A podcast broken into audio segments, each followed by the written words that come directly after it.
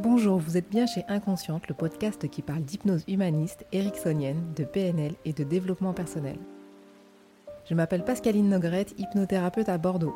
Passionnée par le corps et l'esprit et le lien entre les deux, je suis ultra motivée pour partager et simplifier tous ces outils que j'ai découverts toute seule ou que j'ai appris en formation ou dans les bouquins. Aujourd'hui, je vous parle de l'enfant intérieur blessé en hypnose humaniste.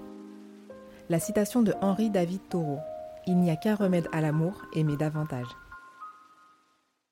Albert Einstein. Le mot progrès n'aura aucun sens tant qu'il y aura des enfants malheureux. L'enfant intérieur blessé est un archétype, c'est-à-dire un symbole présent de façon universelle en chacun de nous. Les principaux archétypes rencontrés en hypnose humaniste sont l'enfant intérieur blessé, le critique intérieur, le féminin et le masculin intérieur, ainsi que le sage. Enfin, ce sont du moins ceux que j'ai appris en formation à l'IFHE. Il en existe beaucoup plus, et je vous en parlerai dans un autre épisode. Rencontrer et soigner un archétype est indiqué en hypnose humaniste dans le cadre de la thérapie symbolique avancée, créée par Olivier Lockert et Patricia D'Angeli. Pour mieux comprendre l'hypnose humaniste, je vous conseille l'écoute de l'épisode dédié dans ce podcast.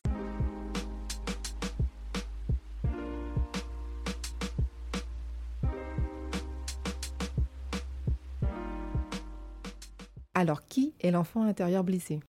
L'enfant intérieur blessé est la somme de toutes les mémoires conscientes et inconscientes enregistrées depuis votre croissance in utero jusqu'à la fin de votre enfance.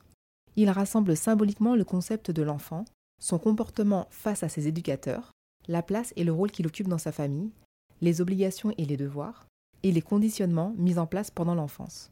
Il se modèle sur les propres sentiments de l'enfant, les autres enfants autour de lui, les images d'enfants dans les livres, dans les films, au journal télévisé, dans les publicités, etc.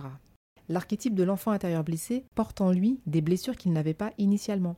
Ces blessures sont apparues par la suite au contact de la vie extérieure et de la relation avec ses éducateurs principaux, parents, famille d'accueil, ou les éducateurs secondaires, grands-parents, oncles, tantes, instituteurs, figures culturelles ou religieuses. L'enfant intérieur blessé est le symbole de votre cerveau émotionnel blessé. Il porte donc depuis toujours des émotions que nous jugeons souvent comme négatives, comme la tristesse, la colère, ou des comportements comme la timidité, l'impulsivité, l'exubérance ou l'effacement.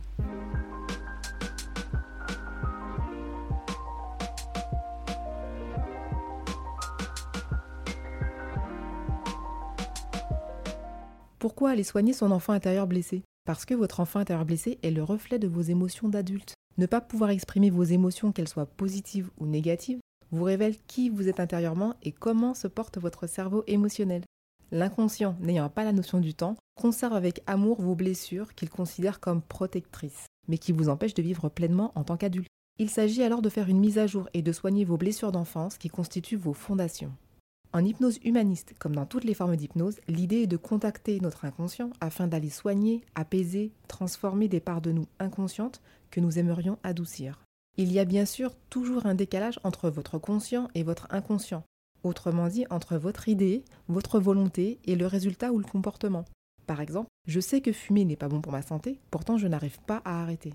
Ou alors j'ai plein de projets pour mon futur, mais une tristesse m'envahit à chaque fois que je touche au but, et je ne sais pas d'où elle vient. Si la volonté était suffisante, nous ne ferions pas d'hypnose, sauf que la volonté, c'est notre partie consciente, et que notre partie consciente, c'est 5 à 10% de notre esprit global, autrement dit, peanuts.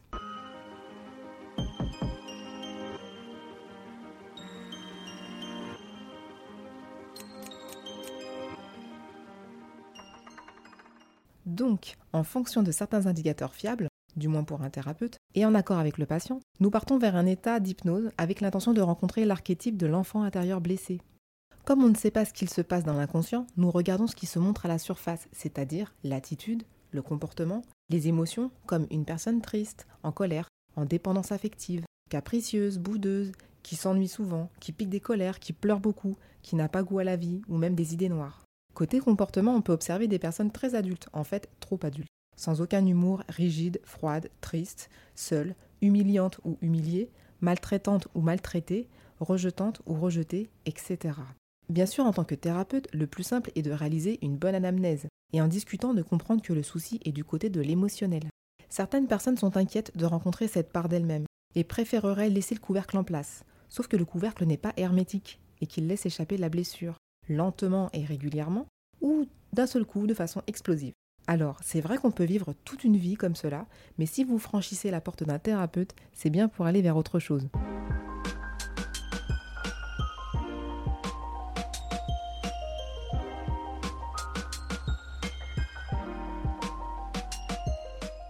Comment soigner cet enfant intérieur blessé?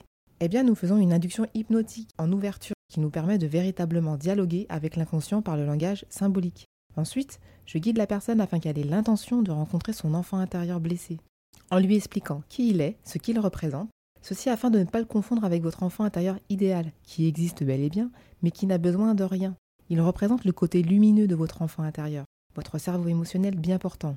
Une fois cet enfant rencontré, le soin consiste à se présenter, à l'apprivoiser, le rassurer, répondre à ses besoins, parfois lui permettre de faire ce qui a toujours été interdit, parfois le cadrer parce que le cadre a été terriblement absent pendant l'enfance.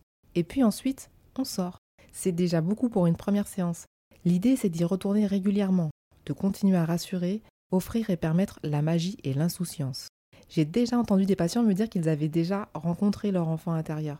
Et en fait, ils n'ont fait que passer, en mode Salut, bon, on a vu, on peut passer notre chemin maintenant. Mais ça se fait pas. Il y a souvent beaucoup d'émotions lors de cette première rencontre. En général, ce n'est pas la fête du tout. Donc, si en plus vous l'observez comme un animal aux zoo et que vous passez votre chemin, c'est terrible, surtout pour la blessure d'abandon. S'occuper de cet enfant va vous permettre d'atténuer la surprise et l'émotion. Et la règle est pas de soins, pas de changement. C'est plutôt évident.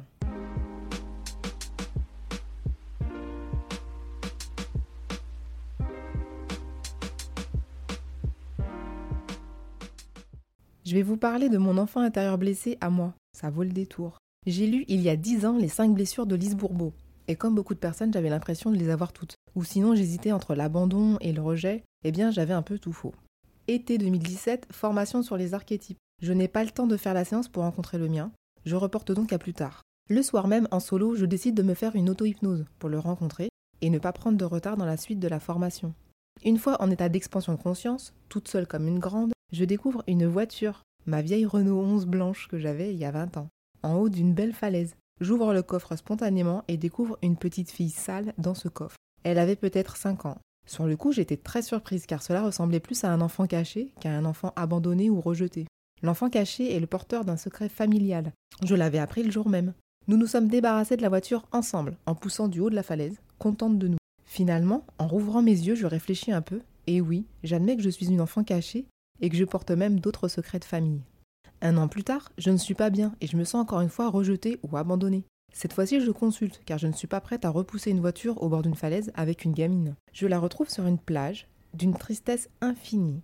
Habillée d'une simple chemise de nuit blanche en coton, elle n'avait pour visage qu'un tableau noir. Ça sonnait l'urgence. Après beaucoup d'amour, de câlins, de réassurance, elle pouvait reprendre sa vie d'enfant, remplie de couleurs, de joie de vivre, de bêtises sécurisées et de rire et pour moi une sensation de liberté et une belle sécurité intérieure.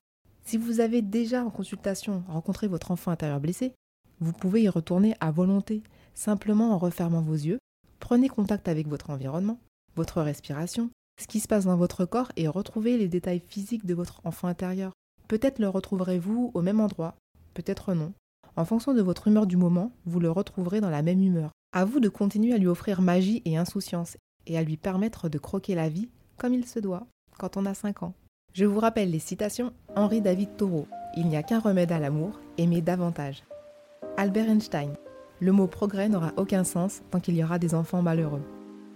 J'espère que ce nouvel épisode vous a plu. N'hésitez pas à soutenir le podcast Inconsciente afin qu'il soit écouté par le maximum de personnes. Laissez un commentaire, je serai ravie de vous lire. Partagez si vous pensez qu'il peut faire du bien à quelqu'un et si vous êtes sur Apple Podcast, alors là, vous savez que les étoiles, c'est la vie. Je vous remercie et je vous dis à bientôt.